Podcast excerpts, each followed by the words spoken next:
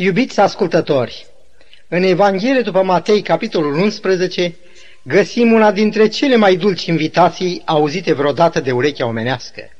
Ea este rostită de însuși Mântuitorul și glăsuiește astfel. Veniți la mine, toți cei trudiți și împovărați, și eu vă voi da odihnă. Odihna este o chestiune vitală pentru noi oamenii. Trăim într-o lume frământată, împovărată de griji, de grija zilei de mâine, de creșterea copiilor, de suferințe și boale. Invitația veniți la mine, toți cei trudiți și împovărați, este un adevărat balsam. Psalmistul avea dreptate când spunea, când îți întorci privirile spre el, te luminezi de bucurie. Odihna și pacea neturburată nu sunt o realizare omenească, ci sunt un dar de la Dumnezeu. Această odihnă este una din temele de predilecție ale Sfintelor Scripturi. În Psalmul 4, David se roagă, Răspundem când sunt astrâmtoare, Dumnezeu neprihănirii mele, scoate-mă la loc larg. Și concluzia la care ajunge el este, mulți zic, cine ne va arăta fericirea? Eu însă zic, fă să răsară peste noi lumina feții tale, Doamne. Și el continuă, mă culc, adorm în pace, căci numai Tu, Doamne, îmi dai liniște de plină în locuința mea.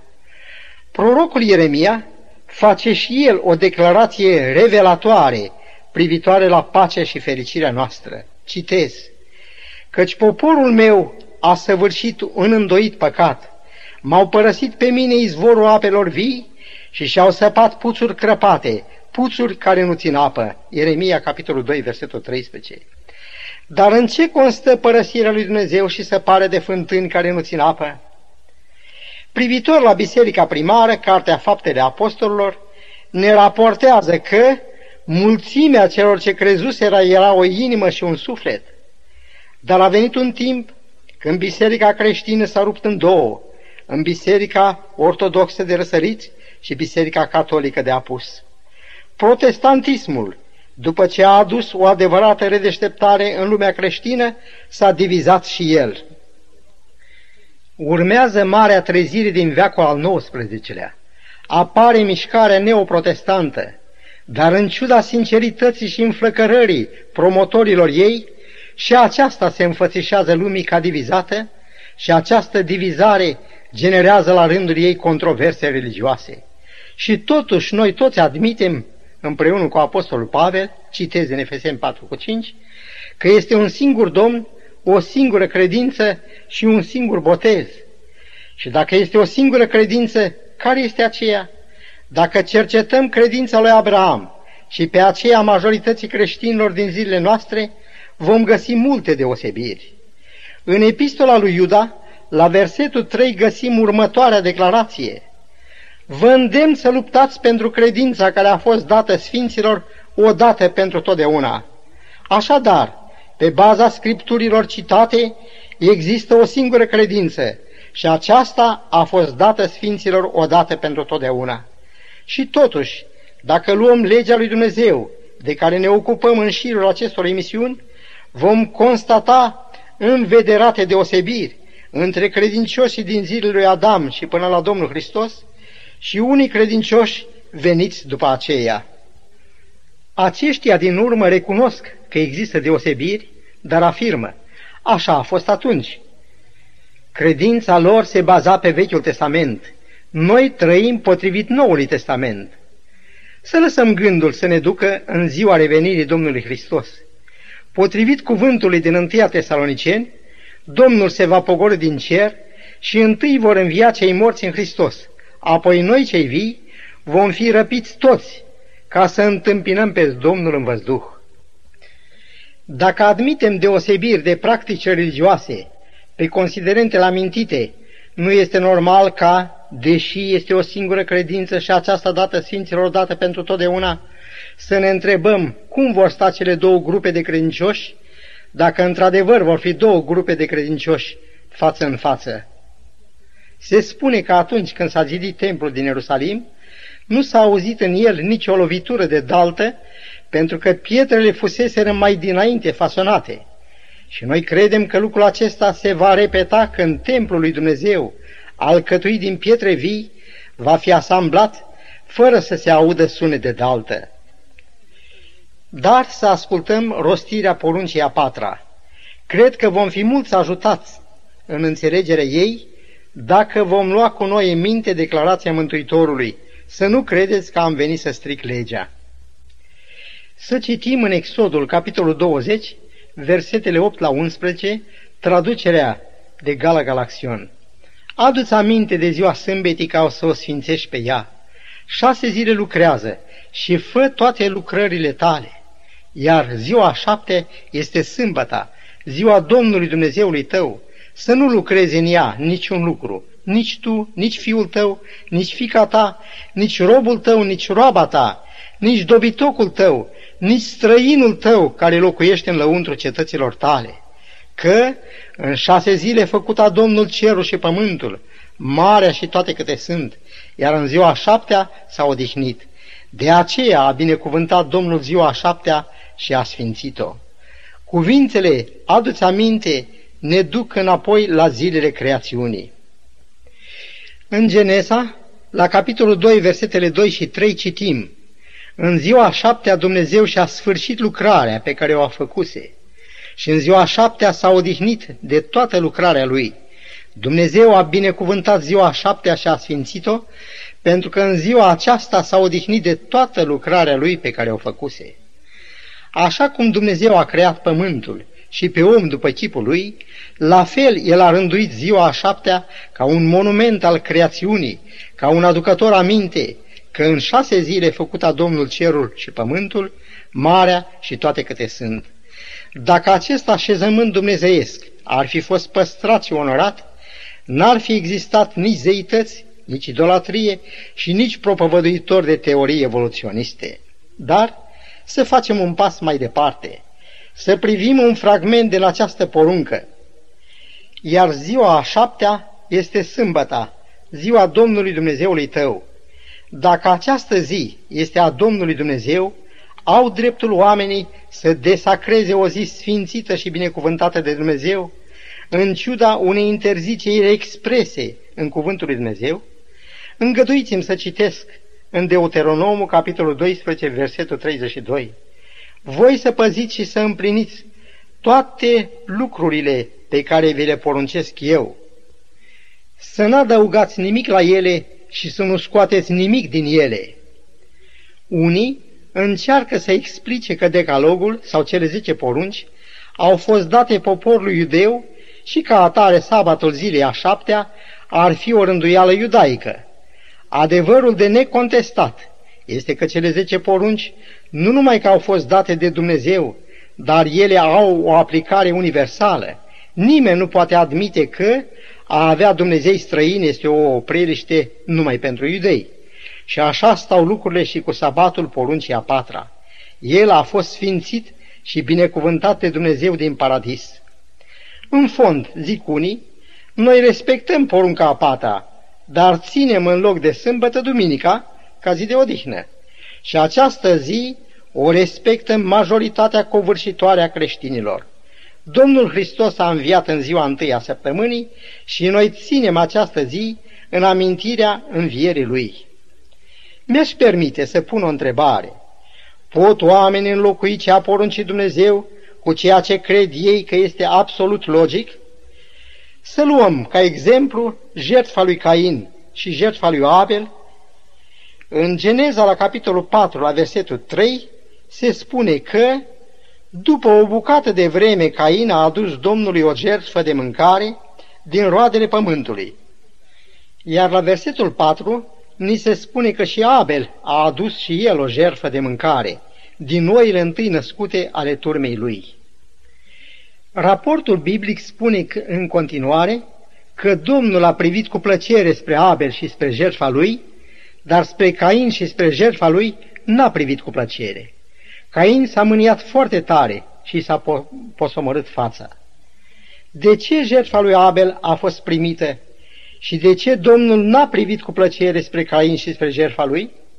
Răspunsul este că Abel aduce o jertfă de sânge, fiindcă plata păcatului este moartea, În bunătatea lui, Dumnezeu îngăduie să se aducă o jertfă înlocuitoare, până când Hristos, adevăratul miel de jertfă, avea să moară pentru păcatele omenirii. Cain aduce ca jertfă ce crede el că este bine.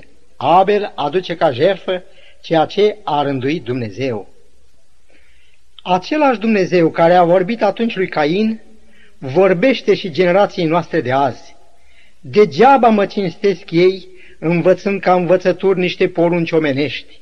Citat din Evanghelie după Matei, capitolul 15, versetul 9.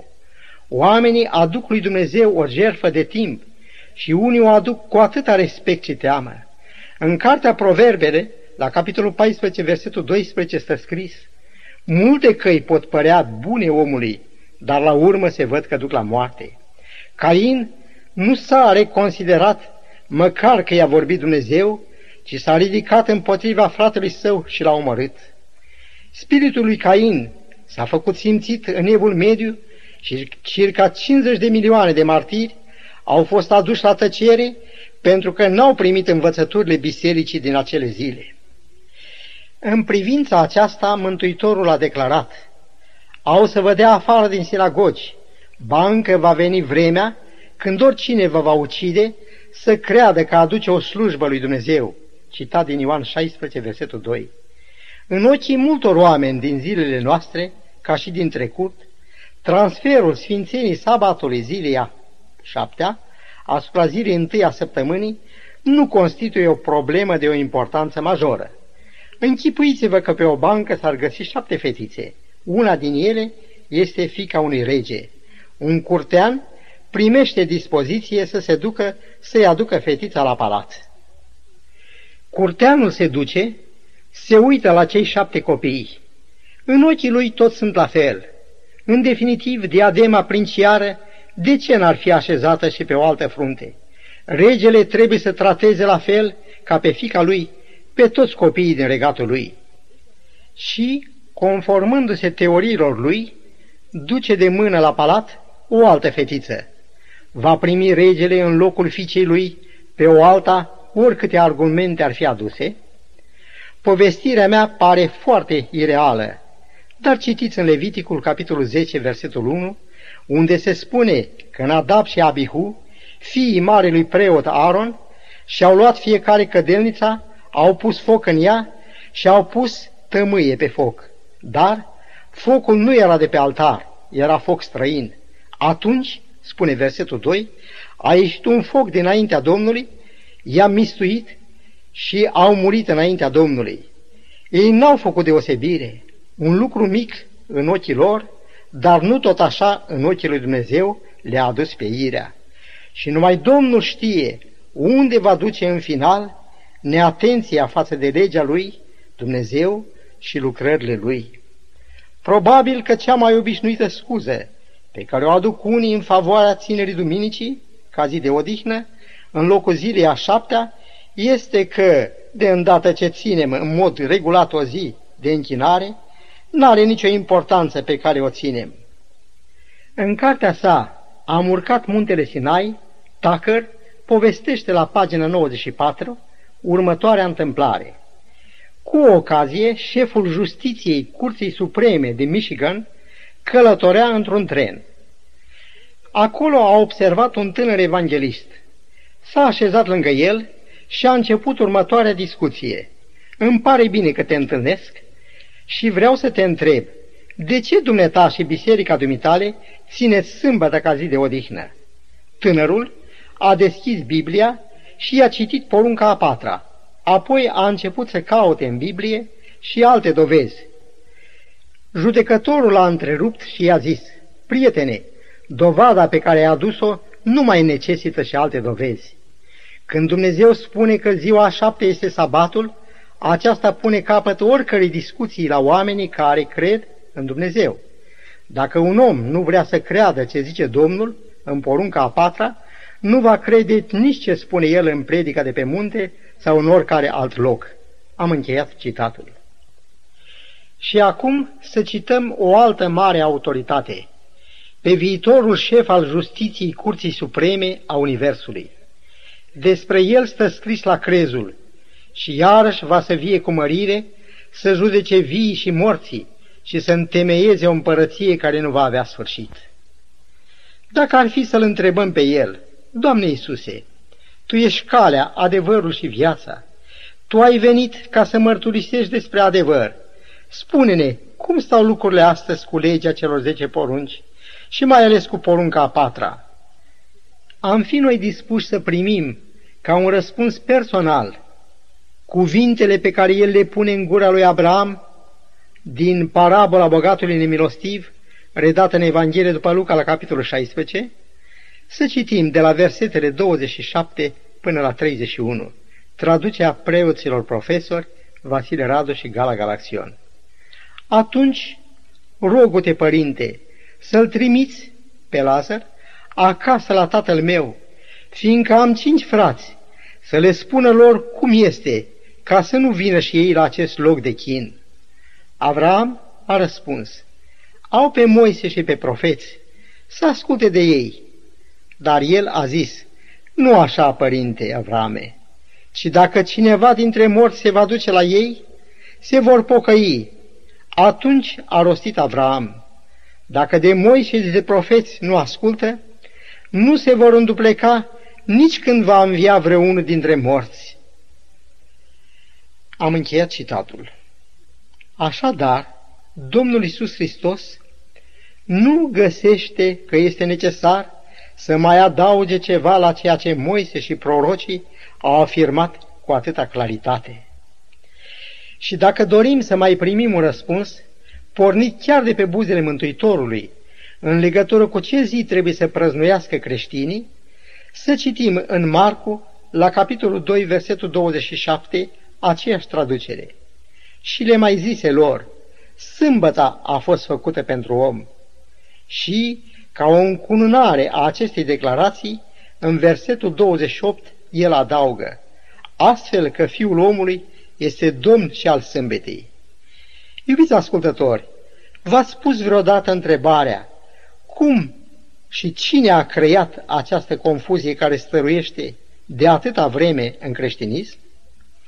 Înainte ca rătăcirea să apară, Domnul dă anumite vedenii lui Daniel cu privire la împărățiile lumii și chiar cu privire la biserica sa. Iată această descoperire. Citim în Daniel, capitolul 7, versetul 25, versiunea Gala Galaxion. Și va grăi cuvinte trufașe împotriva celui prea înalt și va nimici pe sfinții celui prea înalt și își va pune de gând să schimbe praznicile și legea. Am încheiat citatul. Timpul nu ne îngăduie să definim toate aceste detalii ale profeției, dar ați remarcat declarația. Își va pune în gând să schimbe praznicile și legea. În schimbarea praznicilor trebuie să înțelegem schimbarea zilei de închinare, sfințită și binecuvântată de Dumnezeu de la creațiune. Această încumetare vine în flagrantă contradicție cu declarația categorică a Sfintelor Scripturi din Ezechiel, capitolul 20, citez versetul 12, Le-am dat și sabatele mele, ca să fie un semn între mine și ei, pentru ca să știe că eu sunt Domnul care îi sfințesc. Iar versetul 20 din același capitol spune, Sfințiți sabatele mele, căci ele sunt un semn între mine și voi, ca să știți că eu sunt Domnul Dumnezeul vostru. Am încheiat citatul. Eminența sa, cardinalul Gibbons, în publicația sa Catholic Mirror, organ oficial al domniei sale, din 23 septembrie 1893, face următoarea declarație. Citez. Biserica catolică, cu mai bine de o mie de ani înainte de existența vreunui protestant, în virtutea misiunii ei divine, a schimbat ziua de la sâmbătă la duminică. Am încheiat citatul. Doctorul P. Hansen, un pastor baptist de seamă, face următoare declarație cu privire la poziția unică pe care o are sabatul. Domnia sa spune, citez, în zilele rămânerii copiilor lui Israel în pustiu, tabăra izraeliților era centrul lumii pentru Dumnezeu. Cortul întrunirii era centrul taberii lui Israel și Sfânta Sfintelor era centrul cortului întrunirii. Centrul Sfintei Sfintelor era chivotul legii și centrul chivotului erau cele zece porunci, iar centrul celor zece porunci era sabatul. Citat din aceeași carte, am urcat muntele Sinai, pagina 94. De alminteri, o serie de factori istorici au dus la abolirea sărbătoririi zilei sabatului ca zi de închinare. În primul rând, mulțimile venite dintre păgâni la creștinism aveau deja ca zi de închinare ziua soarelui, zi păstrată până azi în vocabularul unor popoare mai vechi, cum sunt englezii, Sunday și Zontag, ziua soarelui, la germani. Apoi, edictul împăratului Constantin cel Mare, de la 7 martie 321 anul Domini, numește ziua soarelui ca zi de închinare în Imperiu. El exceptează de la păzirea acestei zile doar pe agricultori, pentru că, spune el, timpul favorabil pentru semănat și pentru muncile câmpului poate fi doar în ziua aceea. Mai sunt și mulți alți factori care au forțat schimbarea zilei sabatului ca zi de odihnă. Cel mai de seamă este probabil un sentiment de anti-iudaism din secolul al doilea. Mai multe revolte iudaice, culminând cu cea a lui Bar Cocheba din anii 132-135 anul Domini, au atâțat antagonismul romanilor împotriva iudeilor, în așa grad încât împăratul Adrian a izgonit pe iudei din Palestina. Mai mult, el a interzis anumite practici iudaice, ca circumciziunea, ținerea sabatului. Așadar, nu un factor, ci o serie de factori au precipitat spărtura în legea lui Dumnezeu.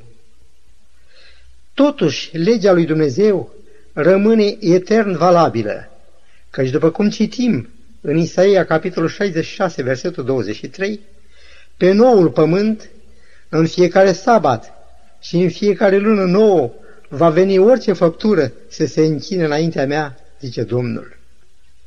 Până când vom ajunge la capătul luptei credinței, Domnul face această frumoasă făgăduință, un legământ chiar cu toți cei ce vor să intre în alianță cu Dumnezeu. Citez. Voi pune legea mea în lăuntru lor, o voi scrie în inima lor și eu voi fi Dumnezeul lor, iar ei vor fi poporul meu. Citat din Eremia, capitolul 31, versetul 33. Să ne plecăm cu recunoștință în fața ziditorului nostru și să-i spunem, Tatăl nostru care le ești în ceruri, sfințească-se numele Tău, vie împărăția Ta și facă-se voia Ta cu noi, copiii Tăi de astăzi. Amin.